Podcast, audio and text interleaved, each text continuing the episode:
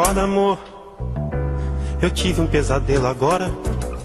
Sonhei que tinha gente lá fora, batendo no portão. Que aflição era dura, numa muito escura viatura. Minha nossa santa criatura, chame, chame, chame, chame, chame ladrão, chame ladrão, acorda amor. Não é mais pesadelo nada. Tem gente já no vão de escada, fazendo confusão. Que aflição são os homens. E eu aqui parado. Fala, inadequados, tudo bem? Meu nome é Rafael Alexandre e esse é o podcast do Inadequados. Hoje nós batemos um papo importantíssimo com o Bruno Nogueira, a Priscila Ribeiro e a Magali Cunha sobre a ditadura militar, as igrejas na época da ditadura e muito mais. Está imperdível. Escute, divulgue e permaneça na resistência. Voltei. Magali, Mandei é um uma prazer, mensagem para ele. É um prazer ter você aqui com a gente, tá? É, Muito bom, prazer é meu. a Pri já é de casa aqui, mas não deixa também de ser um prazer ter você também de novo com a gente, né, Pri? De novo. Obrigada, Né, querido. filho? Ela já é assídua. É. É, eu queria pedir aí, pessoal que está entrando, convidem mais pessoas para estar aqui com a gente, porque hoje o papo é muito bom, é muito importante, além de tudo, né? Ó, o Bruno entrou aqui na live, vamos ver se, ele, se eu consigo Ah, chamar ele agora, agora. agora vai, agora vai. Ele Vamos fez um ver. teste mais cedo comigo do áudio, tava tudo certo também. E aí, Pronto, pessoal, boa noite. Estamos Boa noite, completos Bruno. agora. Tudo bem aí, Bruno? Tudo. Ah, é confusão de tripé e desliga aqui, liga de lá e bota o celular para carregar e não carrega. Mas acertamos aqui, jogamos no simples. Eu tirei o tripé e vim aqui, tudo ótimo, gente. Muito bom estar com vocês aqui. Grande prazer. Que bom, que Prazer. bom. Bruno, bom, é, eu sou o Rafael, aqui do Inadequados mesmo, né? E eu queria que vocês se apresentassem para o pessoal que está chegando aí. Cada um pode se apresentar, por favor. Começa aí, Bruno, Bem, para não ficar tá, aqui. vai Bruno, vai no agora, Bruno. né? Pronto. Posso começar sem problema. Gente, sou o Bruno, Bruno Nogueira. Estou aqui pelo perfil da MNR Rio. É um grande prazer fazer parte do movimento negro evangélico. Também faço parte do coletivo Memória Utopia desde o final do ano passado. Então é muito bom viver o presente, mas lembrando do passado e do que a gente viveu. Eu acho que isso que vai dar para trazer um pouquinho aqui. Sou estudante de psicologia na UERJ, é, isso faz parte da minha frente. Também sou cristão, evangélico protestante especificamente, sou metodista. E é um grande prazer estar aqui com falas tão potentes, com perfil inadequados, que traz falas tão necessárias e tão relevantes para um grupo que precisa desse carinho, desse amor de Deus. Tamo junto. Pri, quer se apresentar de novo, pessoal? Bem, eu sou a Priscila, estou aqui pelo perfil da Frente de Evangélicos pelo Estado de Direito do Núcleo Rio de Janeiro, sou teóloga e musicista. Com muito prazer faço parte do coletivo Memória Utopia. Estamos aí somando com a Magali, com o Bruno, nesse movimento de lutar pela memória, né, pela verdade, pela justiça, não deixar as histórias dos que vieram antes de nós na resistência né, a essas formas opressoras de governo, que parece que é uma coisa que começou agora, mas não começou. Então teve muita gente lutando aí antes de nós, são os nossos ancestrais, é uma coisa tão bonita que o movimento negro fala da ancestralidade. Então nós temos esses irmãos, muitos morreram, mas muitos estão vivos. E tem gente que nem sabe que tem gente que ainda está viva, irmãos que foram presos, torturados e estão vivos. Então, olha que benção a gente saber da história dessas pessoas. Então, hoje a gente vai contar um pouquinho dessas histórias e o coletivo Memória Utopia está trazendo essas histórias, dando a vocês a oportunidade de ver o rostinho dessas pessoas nas entrevistas, ouvindo os próprios protagonistas contar as histórias do que foi ser cristão e resistir à ditadura na década de 60, 70. Então, é um trabalho lindo que a gente não pode deixar de conhecer. É isso. Magali, por favor. Então, eu sou a Magali Cunha, eu sou jornalista, também formação acadêmica, atuo como pesquisadora na área da comunicação e da religião. Tenho desenvolvido aí uma série de atividades, eu nem vou falar todas, eu nem sei como é que o meu dia tem 24 horas, mas é, às vezes ele tem mais um pouquinho, eu acho, viu? Porque além das pesquisas nas quais eu estou atuando na área de política e religião, eu também tenho uma inserção em dois coletivos, que é o coletivo Memória e Utopia, já foi citado aqui, que a gente tem essa honra de, de ter construído desde o ano passado nessa linha de que a memória é tão importante para a gente culminar o nosso presente, né, e, e construir um futuro. Então, e também sou parte do coletivo Bereia, que faz, é um coletivo de jornalistas, que trabalha com jornalismo, faz verificação de conteúdos em mídias religiosas, espaços religiosos, para identificar aquilo que é enganoso, que é falso. Lamentavelmente, pouca coisa é verdadeira que a gente verifica, é mais o falso e enganoso, né? Mas então, eu estou muito honrada de estar aqui hoje, muito legal.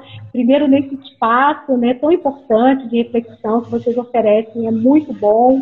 E na companhia também da querida Priscila, do querido Bruno, que tem atuado com a gente, o coletivo Memória Utopia, fazendo as entrevistas, né, levantando essas histórias tão importantes. E a gente entrou no mês de março, mas a gente espera que não fique só nesse mês de março, que a gente continue, porque são muitas memórias que a gente tem que passar. Obrigada. Sim.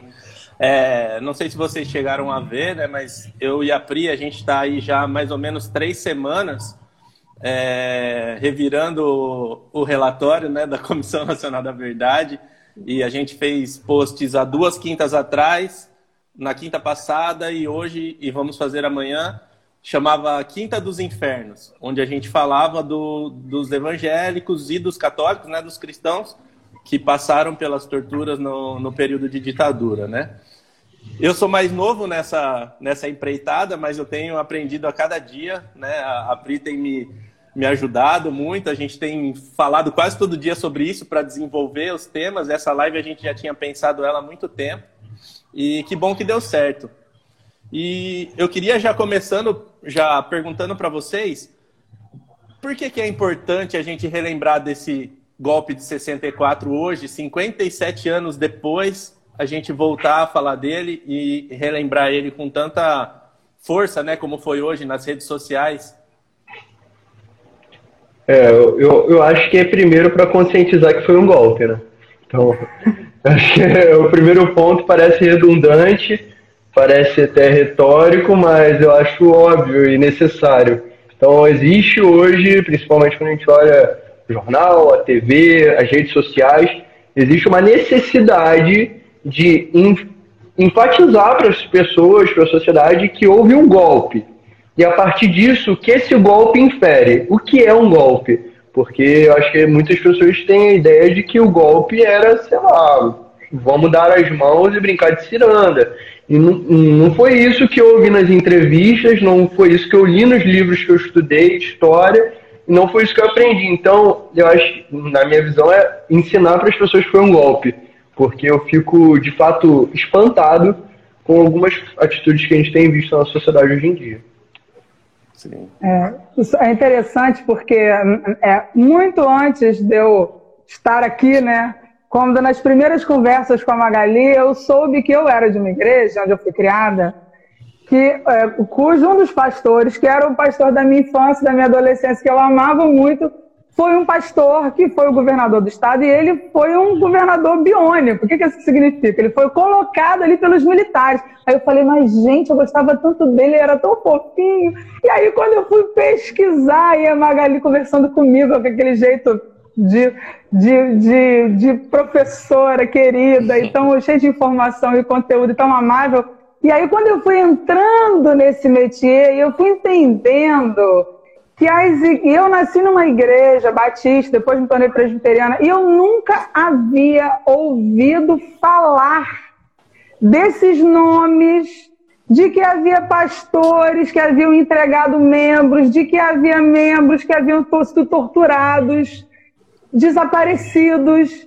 E assim, de que havia gente que estava estranhando aquela situação de coisas na década de 60 e que essas coisas hoje estão mudando de nome. Tem cristãos que não chamam de golpe, que estão chamando de revolução, de movimento, e que até muitas vezes querem que isso seja comemorado, porque entendem erroneamente, por isso a importância também do coletivo Bereia, né, de desfazer esses conceitos errados de que o que aconteceu foi algo para o bem do Brasil, para limpar da ameaça comunista. Isso é fruto da desinformação e da informação enganosa, né? Então a gente precisa esclarecer ou escurecer, de acordo com o MNE, os, os termos para que as coisas sejam nítidas, porque muitas vezes a gente está vivendo um momento dentro das igrejas que as informações vêm de maneira truncada, inclusive esta informação por isso que as pessoas hoje repetem coisas equivocadas acerca do passado.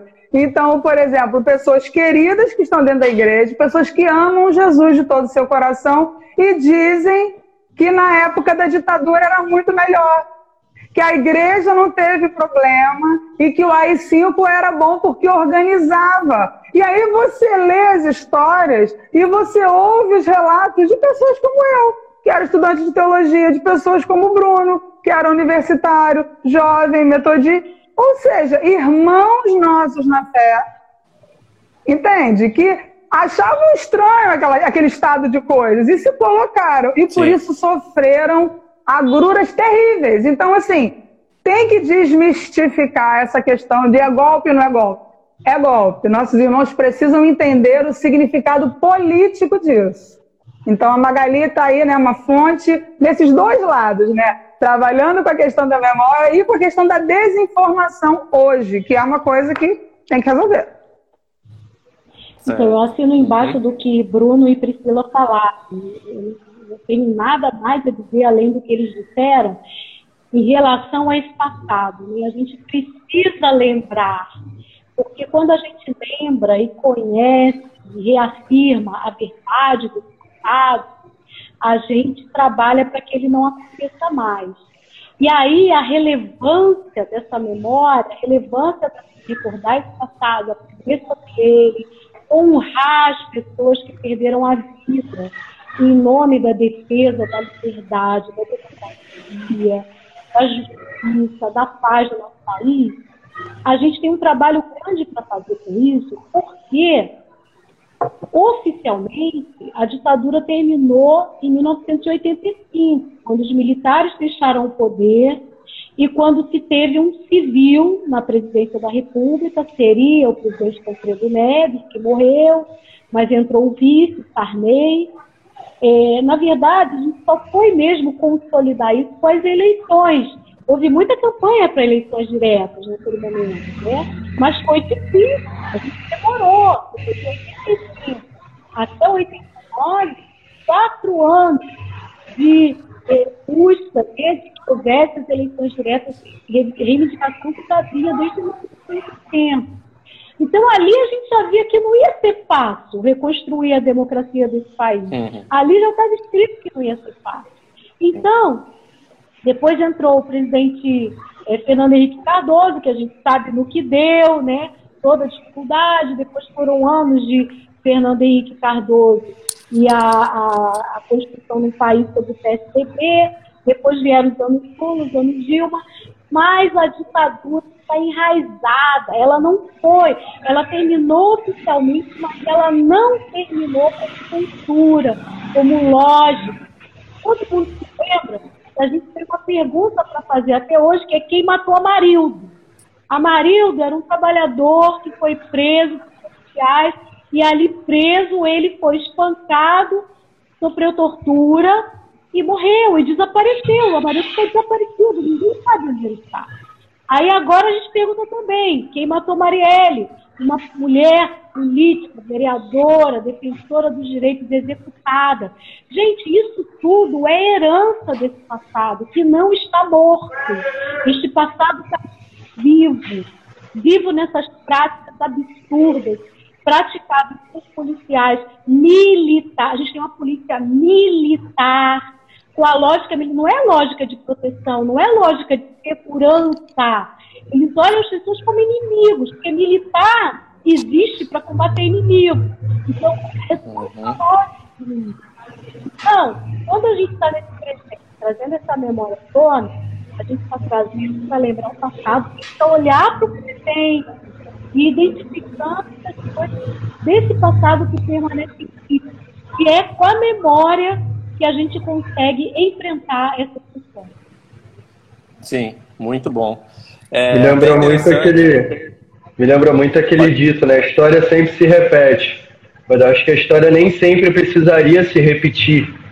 Então, é olhar para isso para impedir que esse ciclo aconteça e se repita. Sim. Perfeitamente. Exatamente. É, a gente, quando questiona, escuta muita coisa do tipo: ah, você não viveu essa época, né? Eu tenho familiares que falam que foi muito boa essa época, mas que eu não posso nem falar porque eu não vivi essa época, né? Eu até às vezes passo alguns relatos para a Pri e falo assim: ah, você sabe se é verdade isso que você está postando? E não, porque você não viveu essa época. Mas a, ah, os livros de história estão aí e a realidade de hoje nos mostra isso também, né? É como a Magali falou, não ficou lá atrás, ele ainda acontece hoje, de uma forma diferente, mas ainda está aí todo dia para a gente ver, né? E nessa, nessa linha eu queria saber de vocês, por que, que algumas pessoas ainda hoje chamam isso de Revolução de 64, inclusive o presidente da República usa esse termo até hoje, né?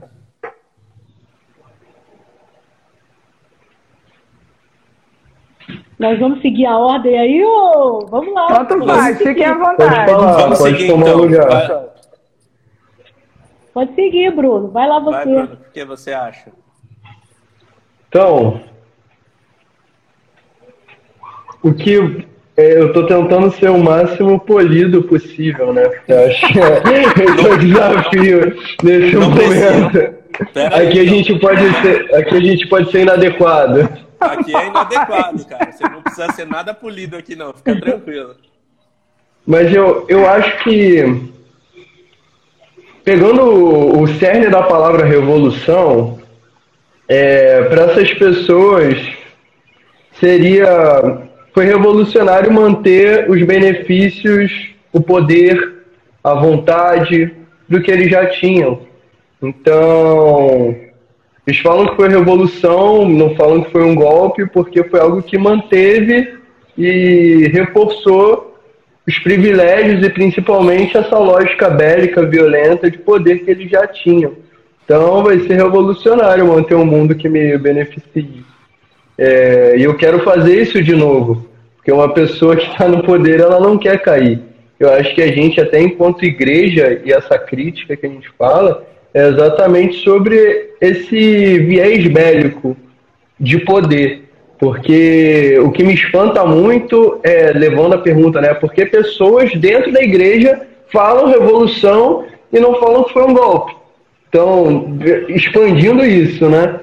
E para mim, lembra muito de um texto que eu, que eu escrevi há um tempo atrás, acho que foi em 2018, inclusive, ano tão fatídico, que eu escrevi e falei que uma igreja que busca poder em prol de um rei que abriu mão da sua glória é uma obra hipócrita.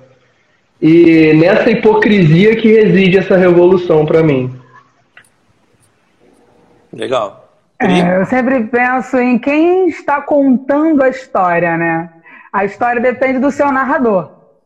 Então, é, isso é muito interessante. E, e quando a gente para para pensar nisso em termos desse revisionismo histórico, né? essa tentativa que está sendo feita de reescrever a história a partir deste ponto de vista, até que o Bruno está mencionando, da manutenção do privilégio, né? essa intenção que houve dos militares. Por exemplo, se a gente analisa hoje o governo, que é esse governo que está tentando a todo custo fazer essa, já, é, é, sei lá, Pessoal, que esse governo está tentando meio que de alguma forma celebrar esta data que a gente tem, né? Hoje e amanhã, né? Hoje até foi escolhido porque é a véspera do dia que todo mundo acordou, né? Sem saber, no dia seguinte já tinha tanque na rua, tinha os verdinhos na rua e no dia 31 as pessoas meio que não tinham essa noção de que seria como foi, né? E aí foi aquela história da noite que durou 21 anos. Então, para fazer a manutenção desse privilégio, a manutenção desse poder, há que se recontar essa história. Há que se impor uma outra narrativa a partir de quem está sendo beneficiado. No caso, as pessoas que estão no poder agora. No caso, as pessoas que querem impor o seu ponto de vista, defendendo que arma é a garantia da paz. Parece é muito 1984 isso, gente. É interessantíssimo. Sim. Porque é uma distopia, né? Então, assim, é o silêncio que vai fazer você se expressar, é a arma que vai garantir você ficar em paz, é você abrir mão da sua crítica que vai fazer mostrar que você é uma pessoa inteligente. Ou seja, é uma, é uma mentalidade que é muito maior do que a pessoa que está sentada no Planalto.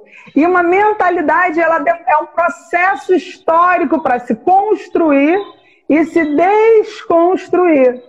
Então, assim, por mais que esse governo passe, a gente sabe, em nome do Deus Pai Todo-Poderoso que vai passar, a mentalidade vai demorar mais um tempinho. Então, esse trabalho que a gente está fazendo, de trazer esses depoimentos, de mostrar que isso aconteceu, tá? Que é importante falar sobre isso, de que essas pessoas. Então, mostrar a verdade, por mais que se negue, essa semente precisa ser plantada. Eu, pode ser que eu não veja, entendeu? Pode ser que eu não veja o resultado disso. Mas lá na frente, outras pessoas verão. Porque a Magali, quando viveu isso na década de 80, era uma menina uhum. que estava lá na igreja metodista com um grupo de amiguinhos adolescentes e jovens que ouviu a liderança falar sobre as questões da desigualdade social. E isso despertou para. Então, a gente tem três gerações mais ou menos aqui. Tem o Bruno, que é mais novo que eu, e eu estou um pouquinho mais novo que Magali, que ela tem alguns anos a, mais que eu, pouquinha coisa. Então, a gente tem aqui umas gerações conversando sobre esse fato, que não Sim. morreu. Sim. Tanto que você vê manifestação hoje, hoje. pedindo lá em cima. Ou seja, pedindo o direito de não ter direito. Gente, é. me ajuda! Eu não muito consigo forte. entender um troço desse. Você tá entendendo? Que é um negócio muito louco. Sim. Eu fico meio nervosa agora, com o negócio. Agora, respondendo lá, por que evolução? Vocês já viram, vocês conhecem alguém que dá um golpe e diz eu dei um golpe? Nunca. É muita honestidade. Alguém, algum golpista diz eu sou o golpista, hoje eu dei um golpe e escreve lá, eu dei um golpe ontem. Isso não existe. Quem dá golpe não diz que dá golpe. Justamente está no golpe a, a capacidade de manter uma aparência que engane as pessoas de forma que as pessoas apoiem aquela situação golpista. Sim. Então, isso se dá em qualquer golpe, golpe financeiro, é, golpe na família, golpe na igreja e golpe na política. Isso se dá em qualquer situação de golpe. Se anuncia e registra que vai dar um golpe.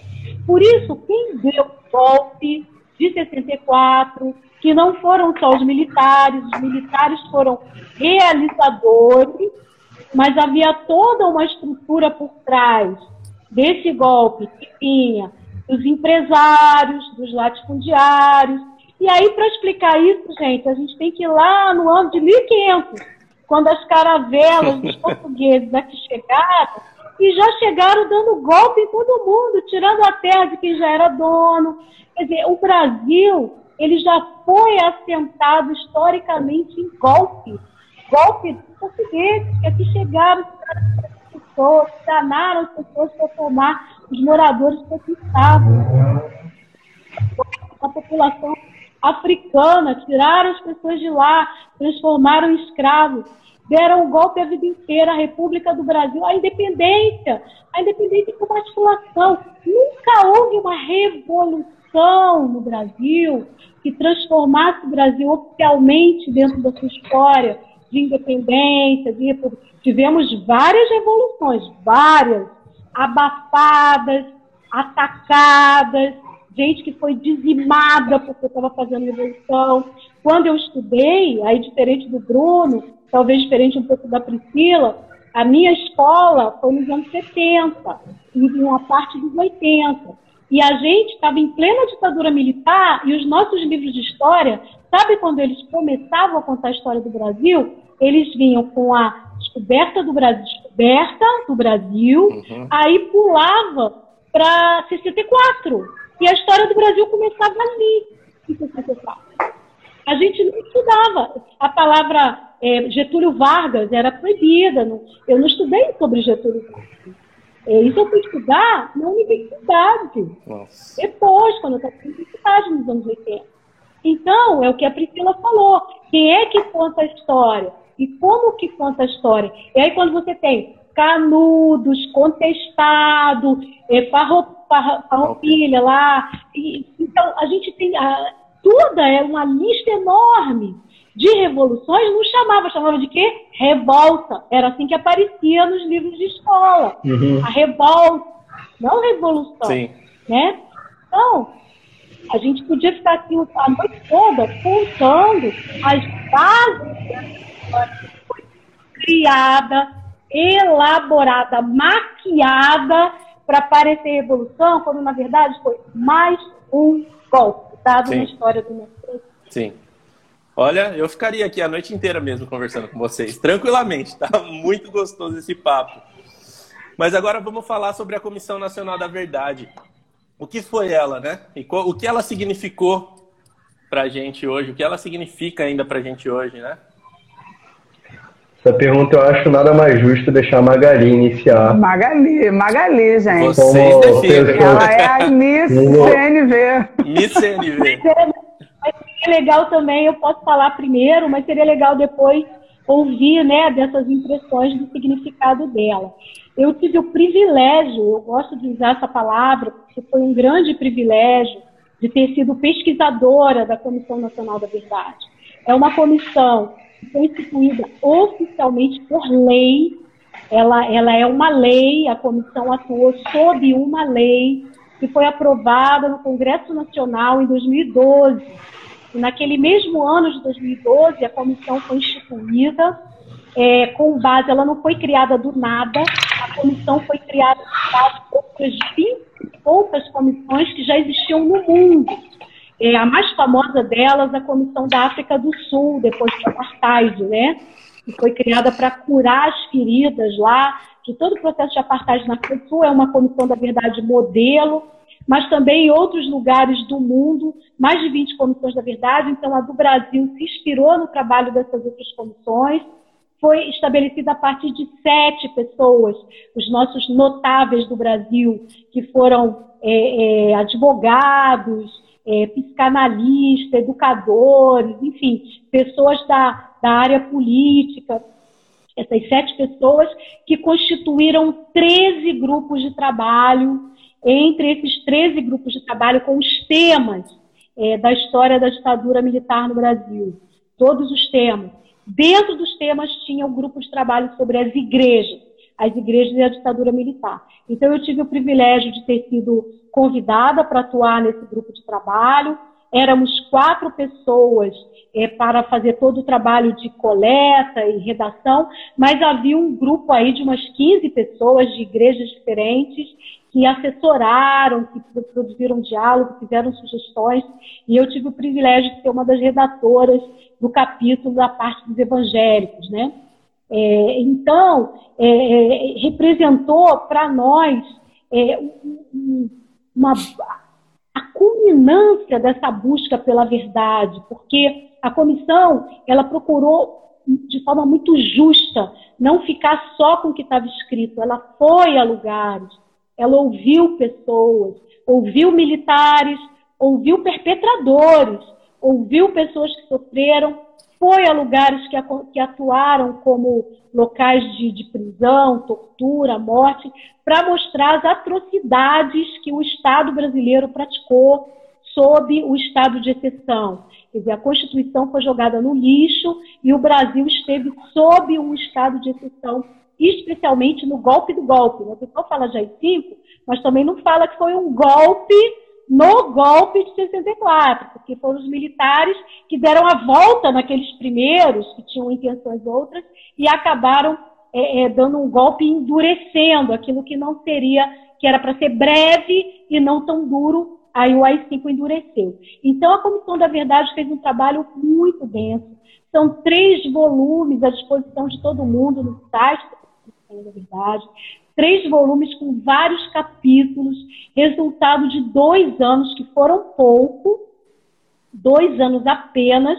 Haveria necessidade de mais, há necessidade de continuar aquela tarefa, mas com audiências públicas, entrevistas, coleta de depoimentos, ida a locais, que, que, centros de tortura, prisões, locais de prisões arbitrárias, ouvindo familiares, recuperando a história de gente que já há muito tempo, antes da Comissão da Verdade, já estava trabalhando sobre isso, inclusive o Projeto Brasil Nunca Mais, é, que foi a nossa primeira Comissão da Verdade, é. e foi um projeto tocado pelas igrejas. Isso é muito importante Sim. dizer.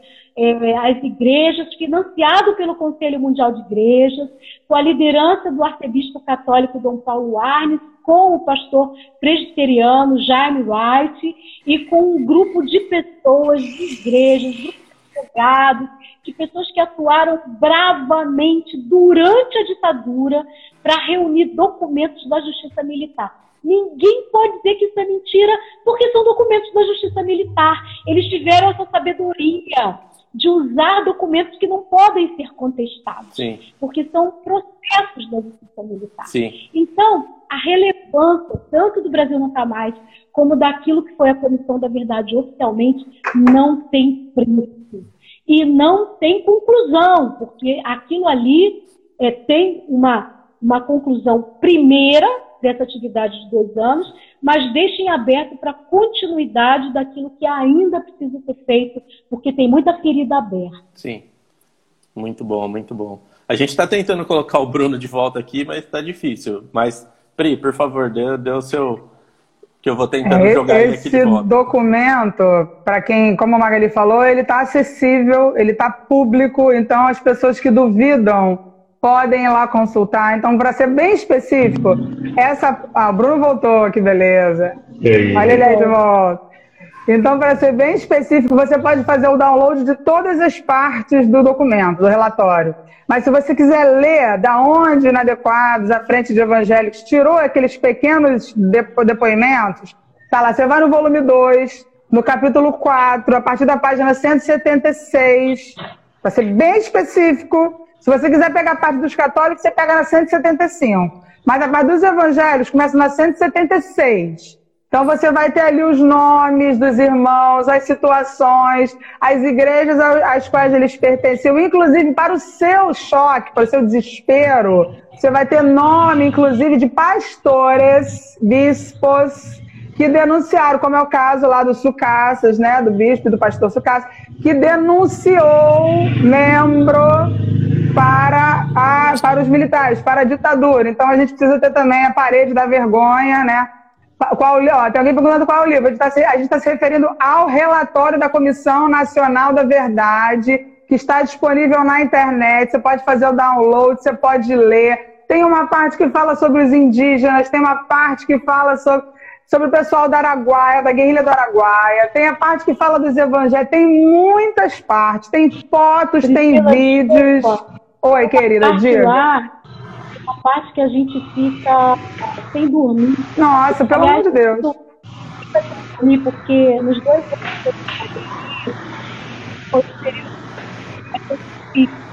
seu, seu áudio está cortando muito, Magali, não estou conseguindo te ouvir. Eu acho que é o áudio. muito. Eu acho, eu acho que é algum algum barulho de Alguma fora de casa de alguém. Ah, tá. Desculpa, querida. Fala. Então, é, tem um capítulo lá que mostra a tortura de criança, criança, crianças de um ano de idade, quatro anos de idade, sete, dez, que foram levadas para centro de tortura para serem torturadas, pais poderem abrir a boca para dizer o que os militares queriam ouvir, o que a polícia queria ouvir naquele momento. Gente, essas atrocidades foram cometidas. Crianças, indígenas, o, o, avião do exército passava e jogava bomba e eliminava uma aldeia inteira. Nossa. O que interessava mineradoras para o desenvolvimento do Brasil. Que se pregava. Este é o país que vai para frente. Vamos desenvolver o Brasil?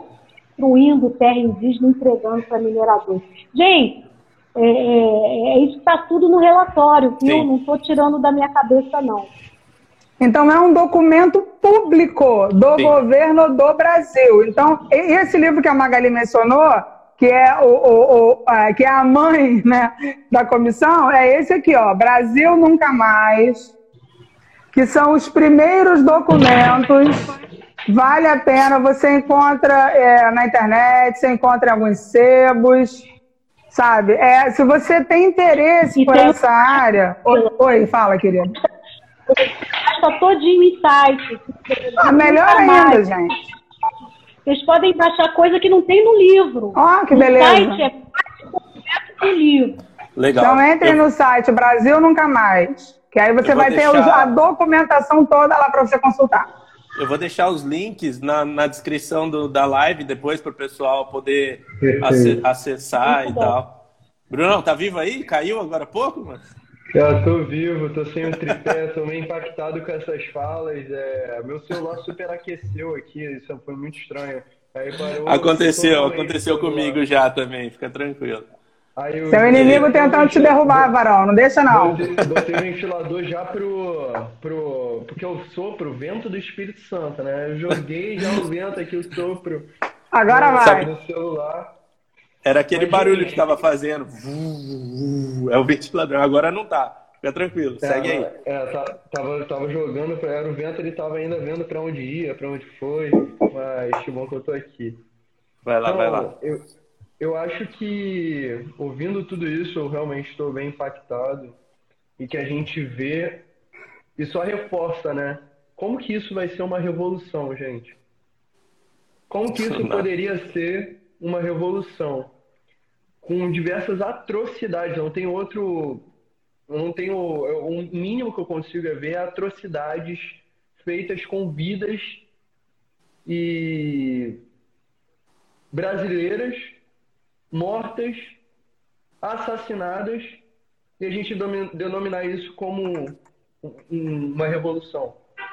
Assim, é eu fui obrigado a voltar para a primeira pergunta, porque eu acho que todas as respostas convergiram para essa.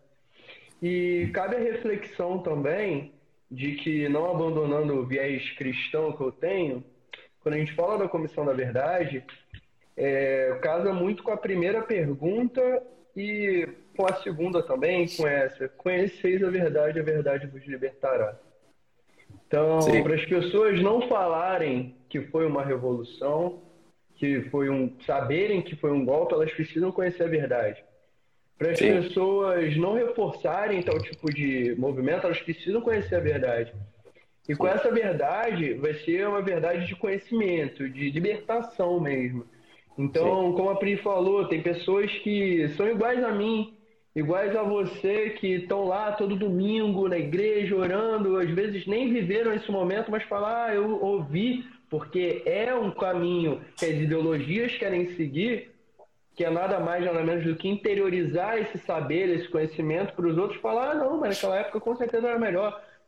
Aquela época, eu até já ouvi, não, tem, não tinha violência.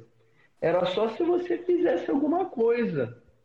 É, muita gente fala isso mesmo. Hoje em dia, a gente está trancado no condomínio da cidade, a gente vai dizer que não tem violência também. É. Se a gente se trancar no da vida, violência aonde? Sim. Aonde? Não. Esse negócio de periferia, gente morrendo, que isso? Nem sei onde é.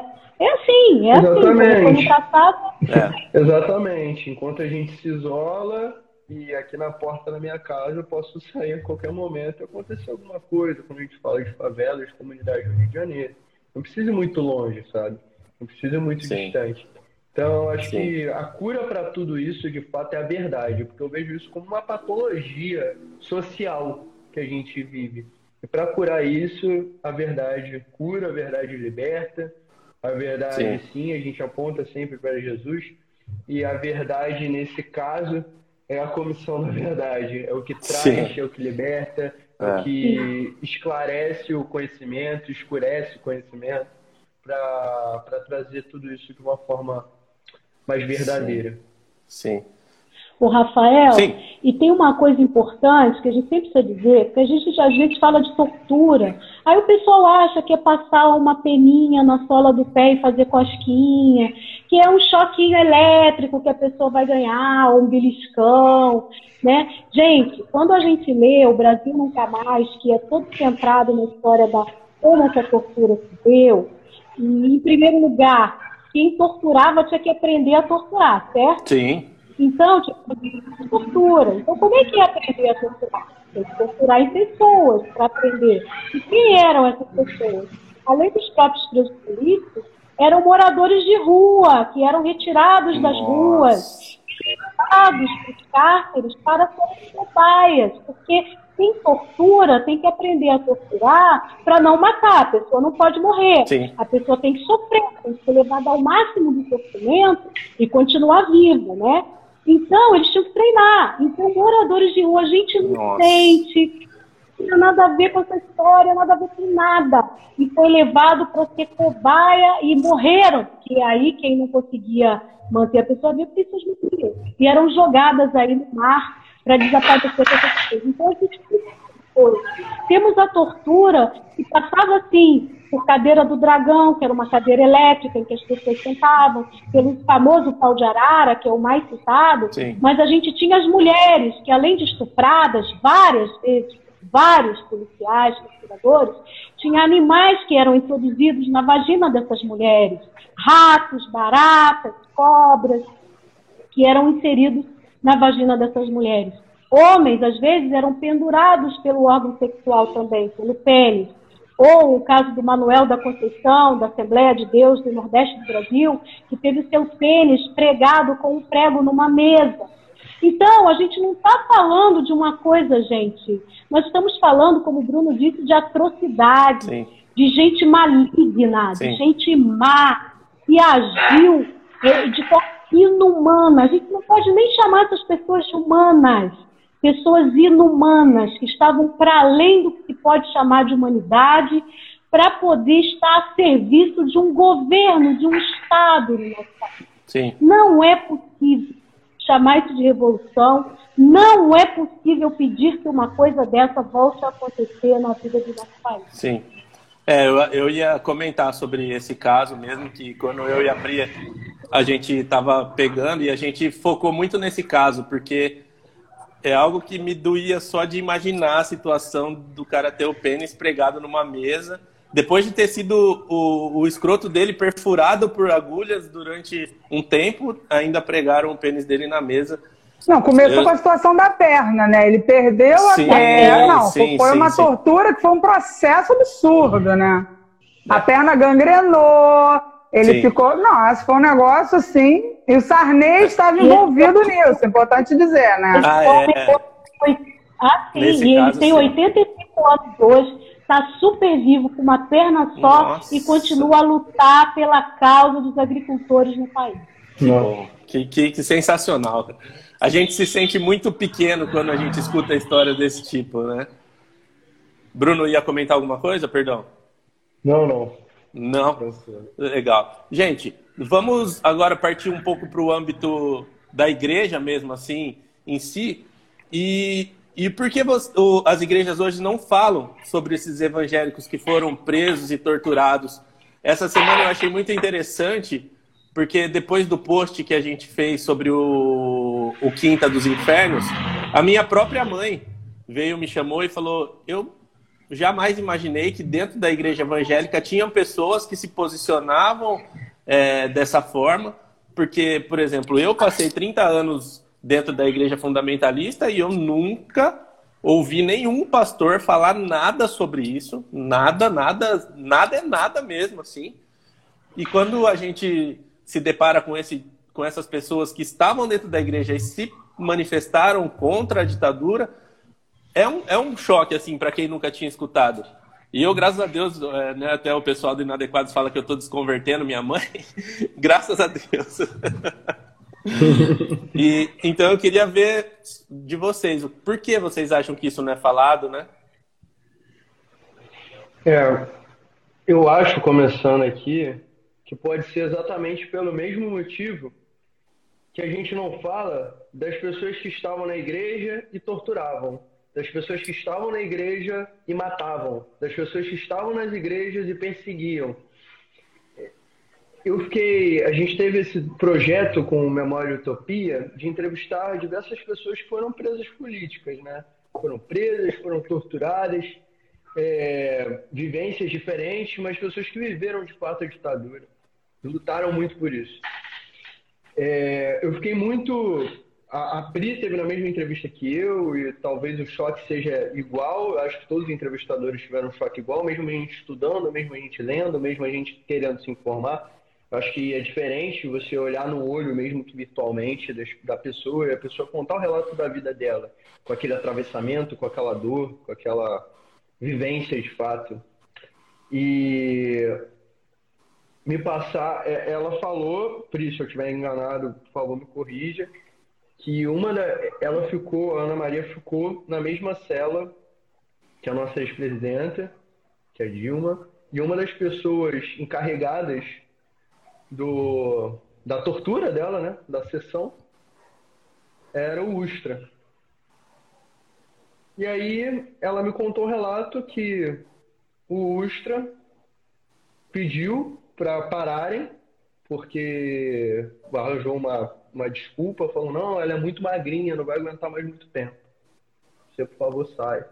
Tira ela, tira ela. Depois ele foi falar com ela em particular e falou, você é metodista, né? É metodista tal, tal, tal, tal, tal e tal. Ela, sim, sou, sou metodista. E ele respondeu para ela: também sou.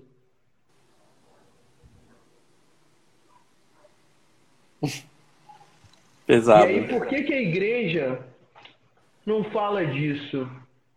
Quando a gente. Eu, eu, eu, eu tô com isso engasgado assim, há muito tempo, porque a gente vê que a história se repete, mas não necessariamente a história precisa se repetir.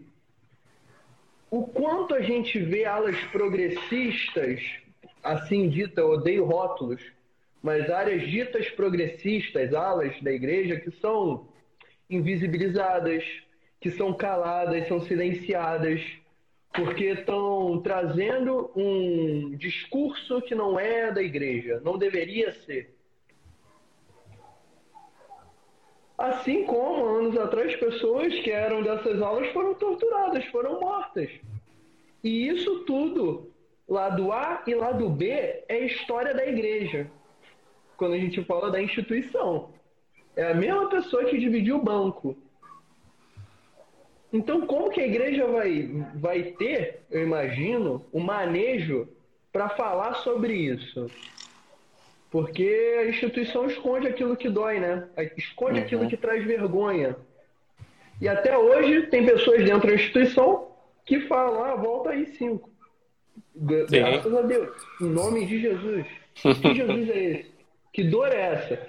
Porque o Jesus que eu conheço era um preto favelado que foi torturado e morto. Preso político. Mas não, eu acho que vai dar tudo certo. Então a, a igreja pode não falar dessas coisas porque não convém. Não convém com esse projeto bélico, com esse projeto de poder. Porque, mais uma vez, uma igreja que quer voltar a ser clero está tendo uma obra hipócrita. E hoje, quando a gente vê o movimento da igreja no geral, é uma grande obra hipócrita. Então, é contra isso que a gente tem que buscar. Legal, contra isso que a gente tem que falar. Eu, é a minha opinião, assim, enquanto geração sim, nova. Sim que tô com medo, literalmente medo, já tive mais, mas às vezes a gente tem medo de falar e sofrer como essas pessoas sofreram, porque a gente sofre. Imagino você também, você falou que é de igreja há um tempo, a Pri é teóloga, a Magali há mais tempo que todo mundo, mas a gente sofre. Então, Sim. aqui nesse movimento eu tenho mais força para buscar esse sofrimento aí. Sim. Eu ainda sou de igreja, tá? Eu só saí da fundamentalista, hoje eu sou da garagem aqui, na igreja que é do inadequado. Amém. Pri. Ah, cara, eu só posso aplaudir o Bruno. Foi sensacional. Com os pés, com as mãos, assim. Sabe? É exatamente, a Andressa até colocou ali, sabe? É, é, pelo mesmo motivo, os mesmos motivos que levam a igreja a não falar sobre racismo, sobre escravidão, sobre feminicídio, sobre LGBTfobia, são as mesmas razões, porque é vergonhoso e porque não tem nada a ver com Jesus Cristo de Nazaré, simplesmente isso. E Sim. nesse momento a igreja fica tendo o discurso cooptado pelo poder, ou seja, ela foi comprada, ela foi iludida, ela foi, ela foi vendida, na verdade, né? Para essa esse lugar da manutenção do privilégio, ela gostou de ficar ali, ela encontrou um quentinho. Sim.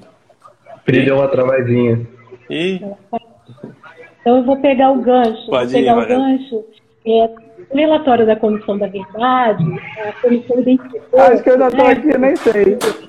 As igrejas eram pelo menos. Acho que caiu já... todo mundo. Tá todo mundo com aquela rodinha assim.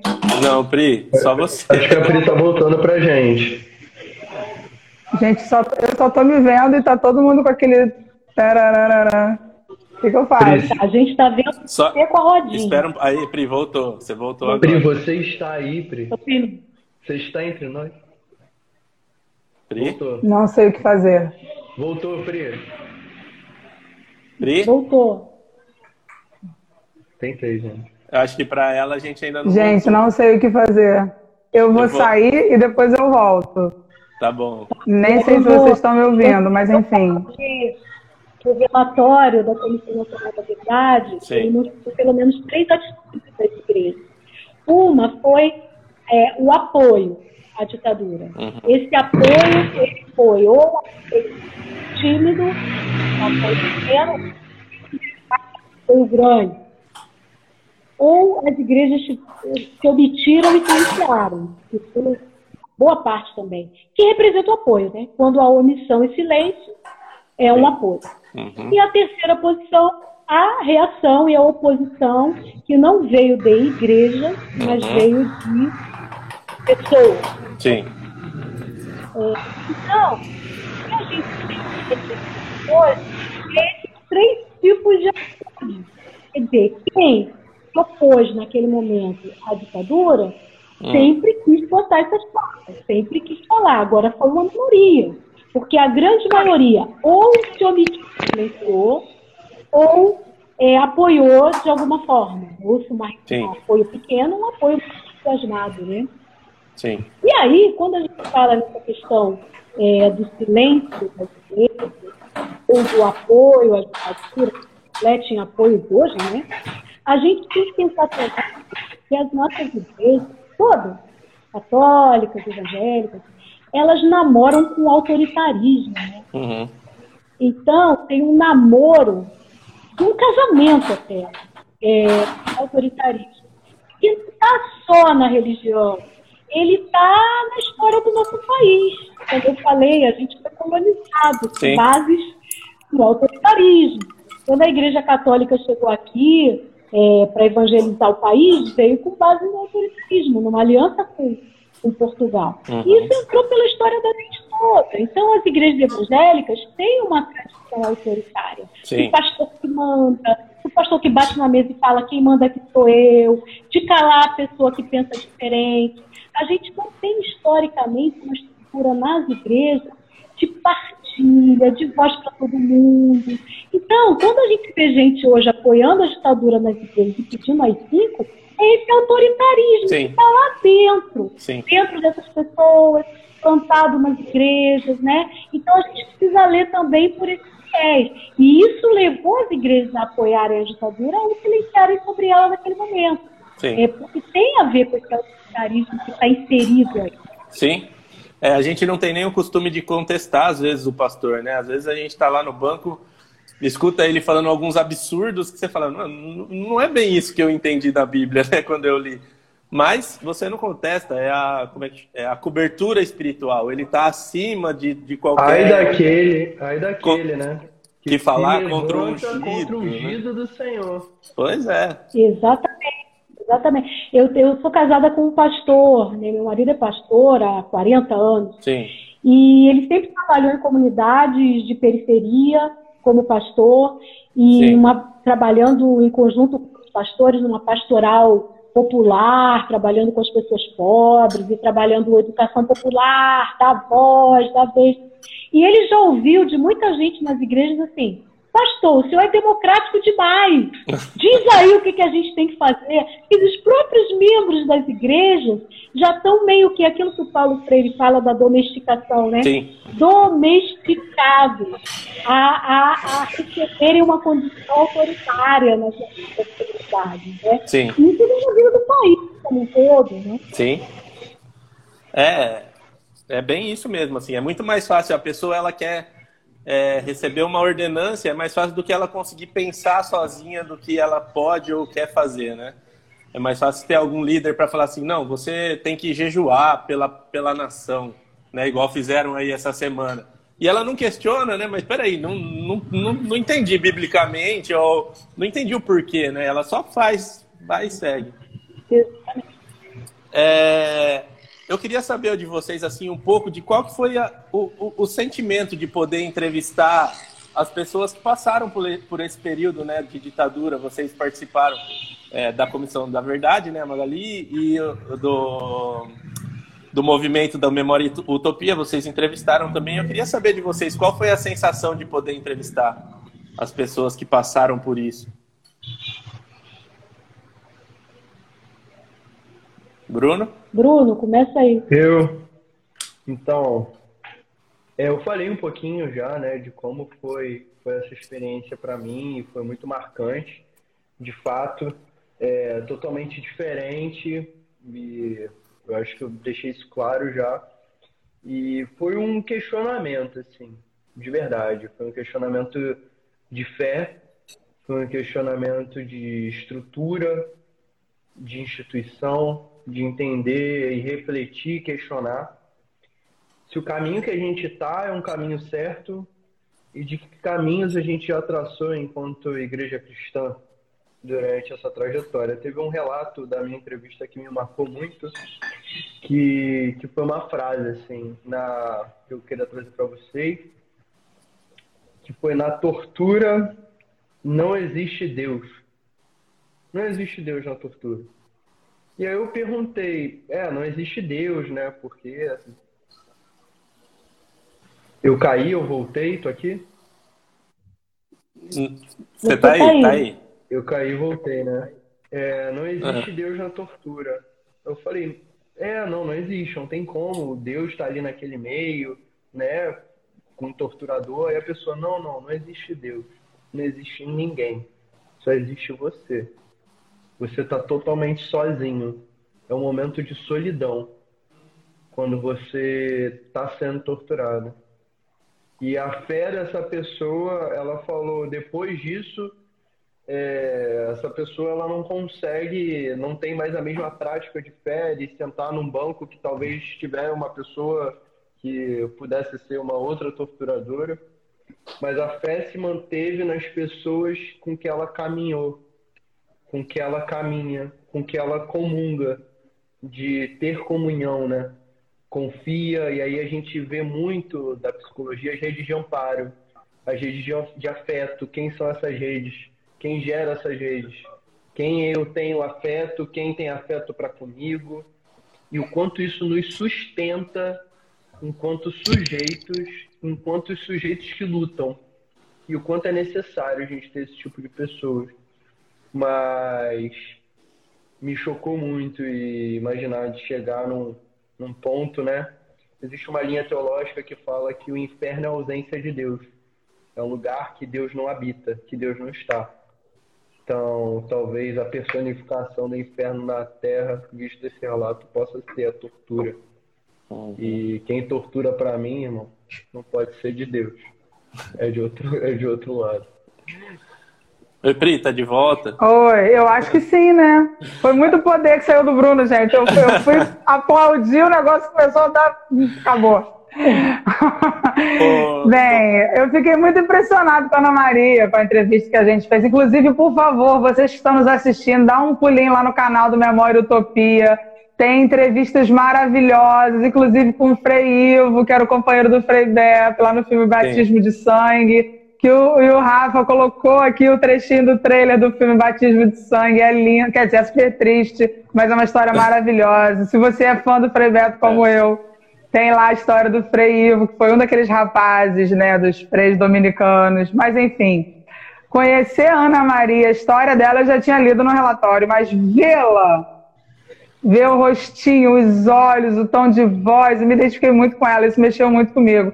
E o que, que eu fiquei pensando a partir daquela entrevista?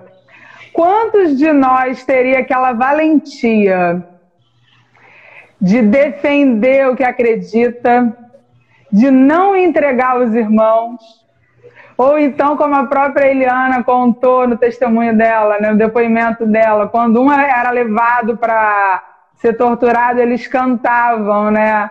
A música Opinião. Isso era, isso era maravilhoso, assim, né? Tipo, isso, isso é maravilhoso. Podem me prender, podem me bater, podem até deixar-me sem comer, mas eu não mudo de opinião. Quantos de nós teria essa força, né? De se manter íntegro, se manter correto, lutando pela verdade? Porque se a gente. Se a gente entende se a gente, que a gente está lutando pela verdade, a verdade é verdade, certo? Sim. Então, se a gente entende que a gente está lutando por ela, até onde a gente é disposto a ir por ela e pelos nossos irmãos? Porque isso que o Bruno falou é muito certo. É, é, porque uma coisa é a gente justificar teologicamente, né? Ah, porque Deus, né, em Jesus é o que sofre. É, isso teologicamente é uma organização muito bonita da teologia da libertação latino-americana. Eu não estou invalidando isso. Uma coisa é você entender e formular teologicamente. Outra coisa é você, como a Ana Maria, estar num pau de arara, levar choque na vagina, ter no seu torturador o Ustra, aquele mesmo que foi homenageado pelo Bolsonaro, você lembra? Que ele votou lá pelo impeachment da Dilma e falou em memória. Você lembra que foi em memória dele que ele homenageou? Então, esse homem que foi o que torturou a nossa irmã metodista Ana Maria, minha irmã, que estudava teologia, assim como eu estudei teologia, podia ser eu. Tem noção que podia ser eu? Amarrada num pau de arara? Levando choque na vagina e tapa na cara? Então, podia ser eu, podia ser você que está me assistindo aí. Qualquer moça que está me assistindo. Isso é muito sério. Então, assim, até onde a gente pode, a gente tem fibra para ir. Sem entregar nosso irmão. Lutando pela verdade, pelo que é certo. Porque, graças a Deus, hoje a gente tem uma Constituição. Embora esteja um negócio muito louco, a STF tá uma coisa estranha. Mas a gente ainda tem uma Constituição para se agarrar. Mas a, gente... Mas a gente precisa pensar nisso. De verdade. Porque a igreja tem trocado o que é certo pelo que é politicamente viável. né? Exatamente. Então é para a gente pensar, entendeu? Sim. No meu caso, gente, eu tenho muita vergonha. Eu, eu olho para essas pessoas com vergonha, porque elas já passaram por tudo. E tem que olha, quem é, causou tudo aquilo na vida dessas pessoas. Eu sinto muita vergonha. Eu lembro do jornalista católico chamado Elias Azevedo. Ele teve um filho de um ano e meio que foi torturado na frente dele. É, uma criança, porque ele tem poder total. E esse menino, ele cresceu com traumas terríveis, vocês podem imaginar, né? E esse homem, aos 40 anos, esse bebê, quando teve 40 anos, ele se suicidou. Por conta desses traumas que ele não conseguia carregar dentro de si. História muito parecida com a do Frei Tito, que é contado na história dos dominicanos, que tinha aqueles fantasmas né, da tortura com ele, e ele tirou a própria vida porque não conseguia conviver com esses fantasmas. Então, quando eu vejo hoje pessoas querendo comemorar isso, fazendo homenagem para quem fez essas coisas, eu sinto muita vergonha dessas pessoas. Eu fico me colocando no lugar dessas pessoas. Como essas pessoas se sentem vendo quem está no poder do Brasil hoje fazer o que está fazendo, usar do autoritarismo da mesma forma que foi no passado e trazer a celebração esse tipo de coisa em um documento oficial do governo, que foi publicado ontem à noite. É, então, eu tenho vergonha e eu peço desculpas. Eu fico pedindo desculpa, desculpa. O que, que a gente não fez para que isso chegasse ao ponto que chegou hoje? E aí eu fico muito triste, muito triste, com muita vergonha e pedindo desculpas que a gente deveria ter feito mais, o que faltou a gente fazer para que a gente não chegasse no ponto que a gente tem hoje. Gente celebrando a morte. Os mesmos que celebram a ditadura são responsáveis pela morte de 370 mil pessoas no nosso Brasil. É gente da morte. Gente, não precisa mais levar para prisão para matar. Já estão matando, já estão eliminando. São responsáveis por isso. Então, já que a gente tem vergonha, que a gente se revista dessa memória para a gente transformar essa realidade. A gente precisa fazer essa redenção, em nome de Deus, para que a vida volte a ser vida no nosso país. Sim. E foram e isso eleitos, é uma coisa né? que a gente precisa pensar, porque assim, é o chão do, esse chão tem muito sangue. É sangue indígena, é sangue negro, é sangue. É, é, é, é uma coisa que a gente, a, a gente como igreja, como povo que é testemunha da ressurreição, foi isso que eu falei com o Rafa mais cedo. O cristianismo, qual é a base da nossa fé? É a fé no Cristo ressurreto. É a fé naquele que se torna. Sabe, a vida vence no final. A gente é testemunha da ressurreição, de que a morte não é a palavra final. Então a gente não pode silenciar diante do, sabe, do genocídio indígena, do genocídio do povo negro, do genocídio do povo, sabe, que tem essa questão política. A gente não pode achar que isso é natural. Sim. A ditadura não pode ser natural. A, a, as favelas dizimadas não pode ser natural. Os indígenas não pode ser natural. A igreja não pode ficar quieta, gente. Ou tem, tem alguma coisa muito errada. Ou a gente não segue Jesus, ou a gente, sabe, não, não dá para não dá para juntar. Não tem como. Sim. Não tem como. Sim, sim, sim. E eles foram eleitos com esse discurso de morte, né? A gente não pode dizer que, ele, que é. muito, ah, muitos, ah, eu, eu vi essa semana alguém postou, ah, que você fez do Bolsonaro? Ah, caí no golpe, achei que ele. Não, não achou. Ele, ele nunca mentiu sobre quem ele era antes de ser eleito, né? Ele sempre deixou claro que ele era, né? E foi eleito com esse discurso mesmo, né? É, é muito triste chegar onde a gente chegou realmente. E mais uma pergunta: vocês acham, a gente pode ter esperança de que essas pessoas que participaram de tudo isso e ainda estão vivas os torturadores, eu estou falando, não os que sofreram, sejam ainda punidos pelo que eles fizeram? Ou vocês acham que agora, depois de tanto tempo, já não, não tem mais essa esperança? Eu tenho muita esperança que sim. A gente tem um problema nessa história toda, que foi a forma como a anistia foi concedida em 1979. Uhum. A gente tem uma lei da anistia que só foi possível diante dessa imposição que foi feita de que se permitiria a volta dos exilados e a libertação dos presos, injustamente presos, se todo mundo fosse perdoado no final. Os perpetradores e os que sofreram as violações.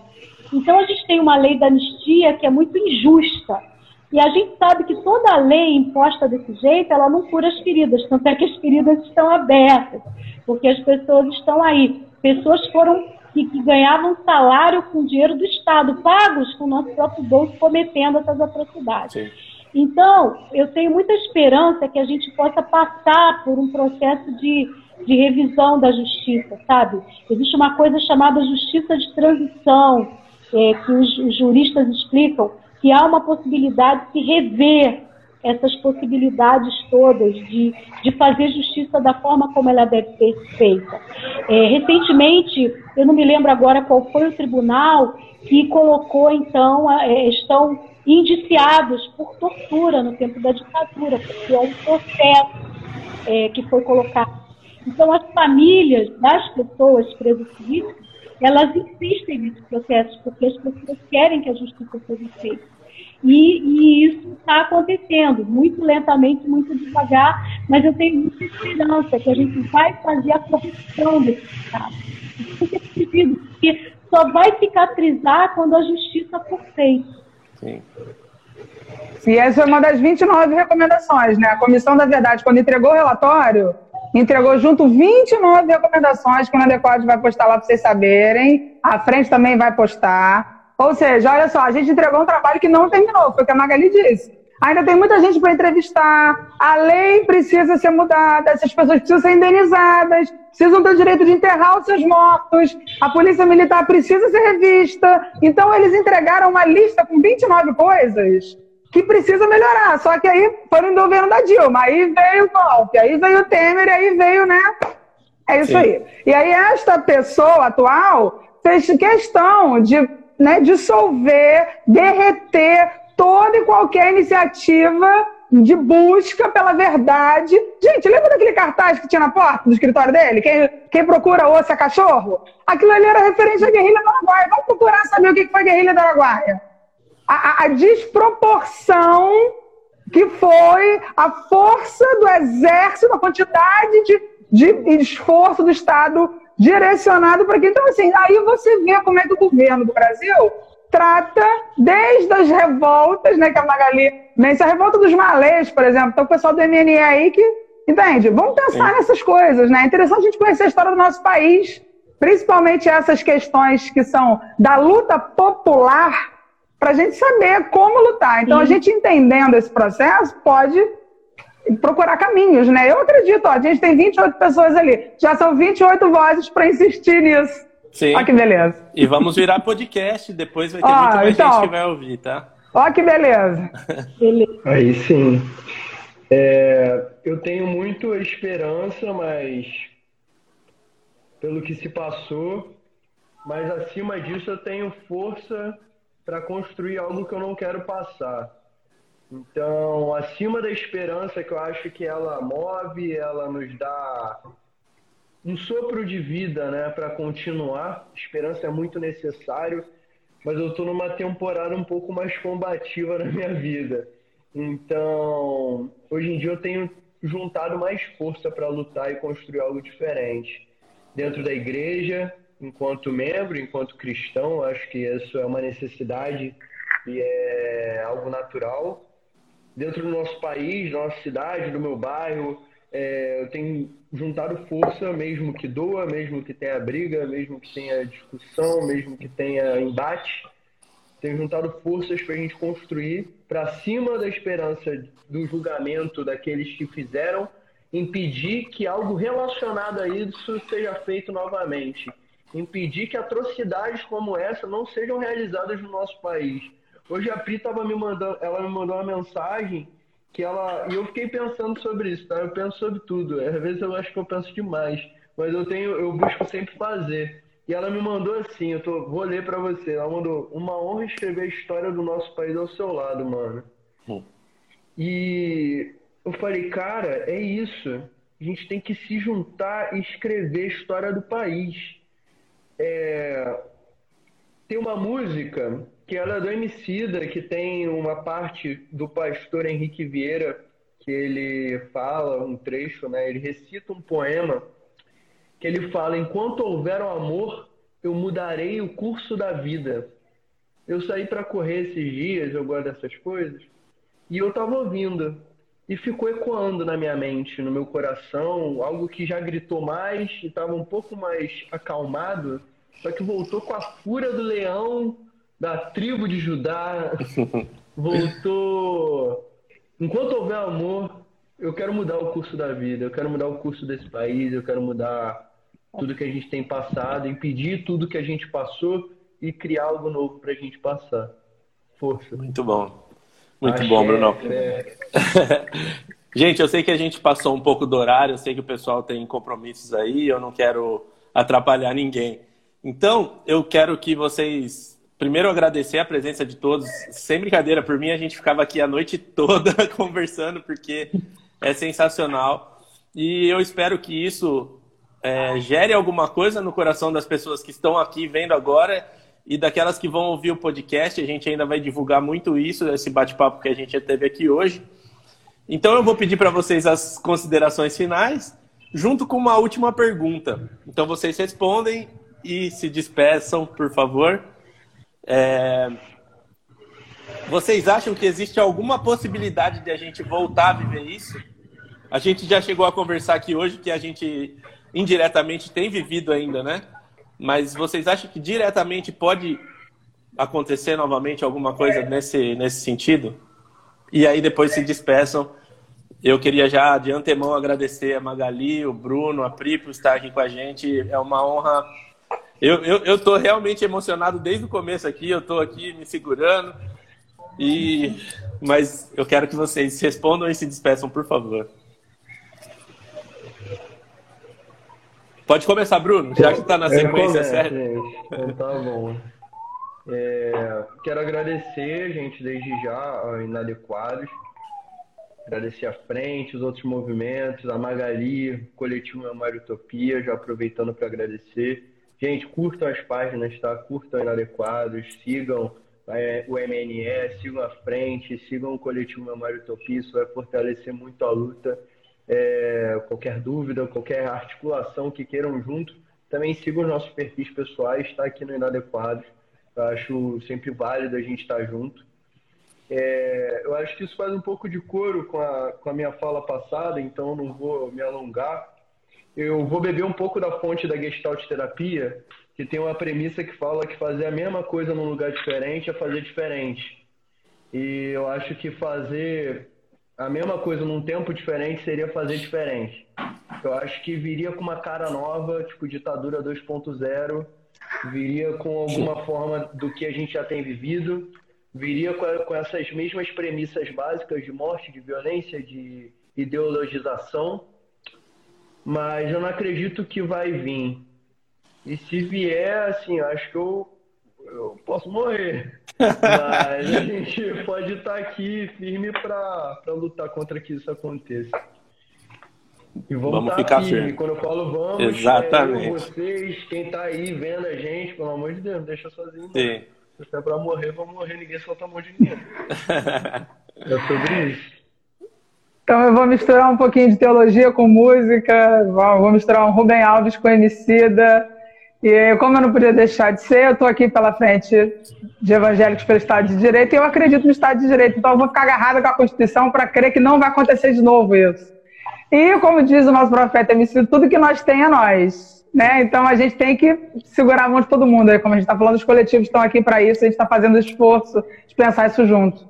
E a memória é subversiva, então a gente tem que manter essa memória viva. O Ben Alves já ensinou isso para gente. Então vamos manter essa memória acesa, lembrar dos nossos irmãos para que isso não volte a acontecer, para que nunca mais aconteça, para que não se esqueça. É isso. Obrigada. Valeu, Pri, valeu. Gente, é, pelas pessoas que estão no poder hoje, isso continua, volta, volta atualizado em 2021. É, mas nós já falamos aqui que na verdade nunca acabou, tá aí, né? Tem, a gente viveu um golpe em 2016, a gente vive um golpe judicial, a Lava Jato foi um golpe judicial no Brasil.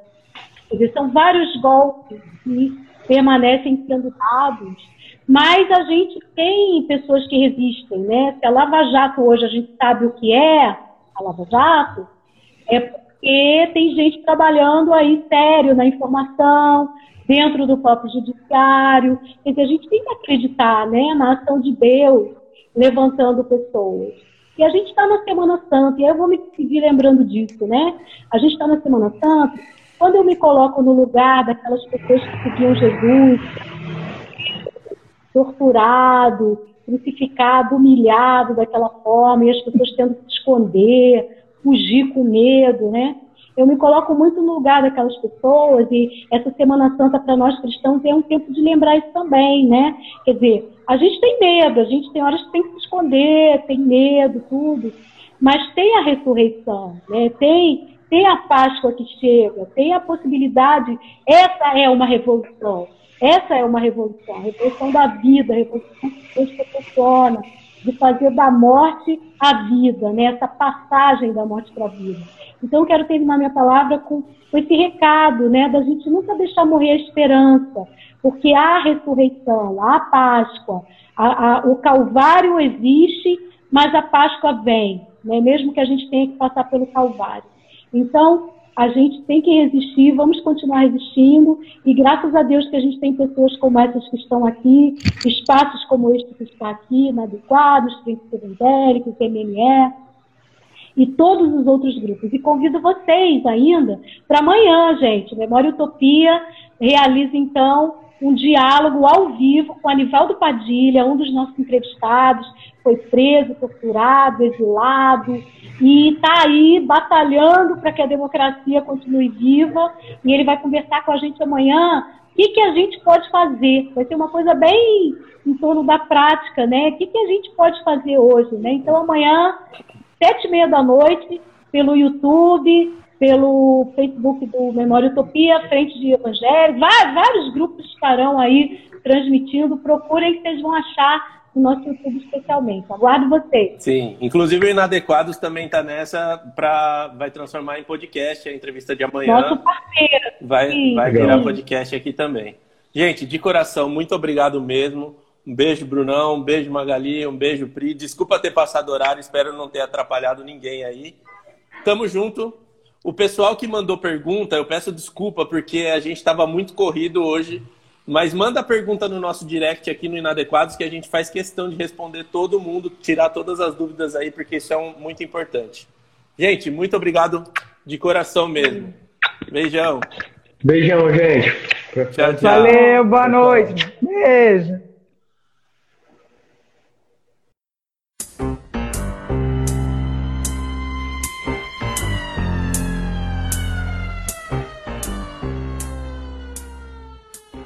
É isso aí, meus amigos. Se você nos ouviu até aqui, muito obrigado e até mais. Um abraço. Acorda, amor. Eu tive um pesadelo agora. Sonhei que tinha gente lá fora.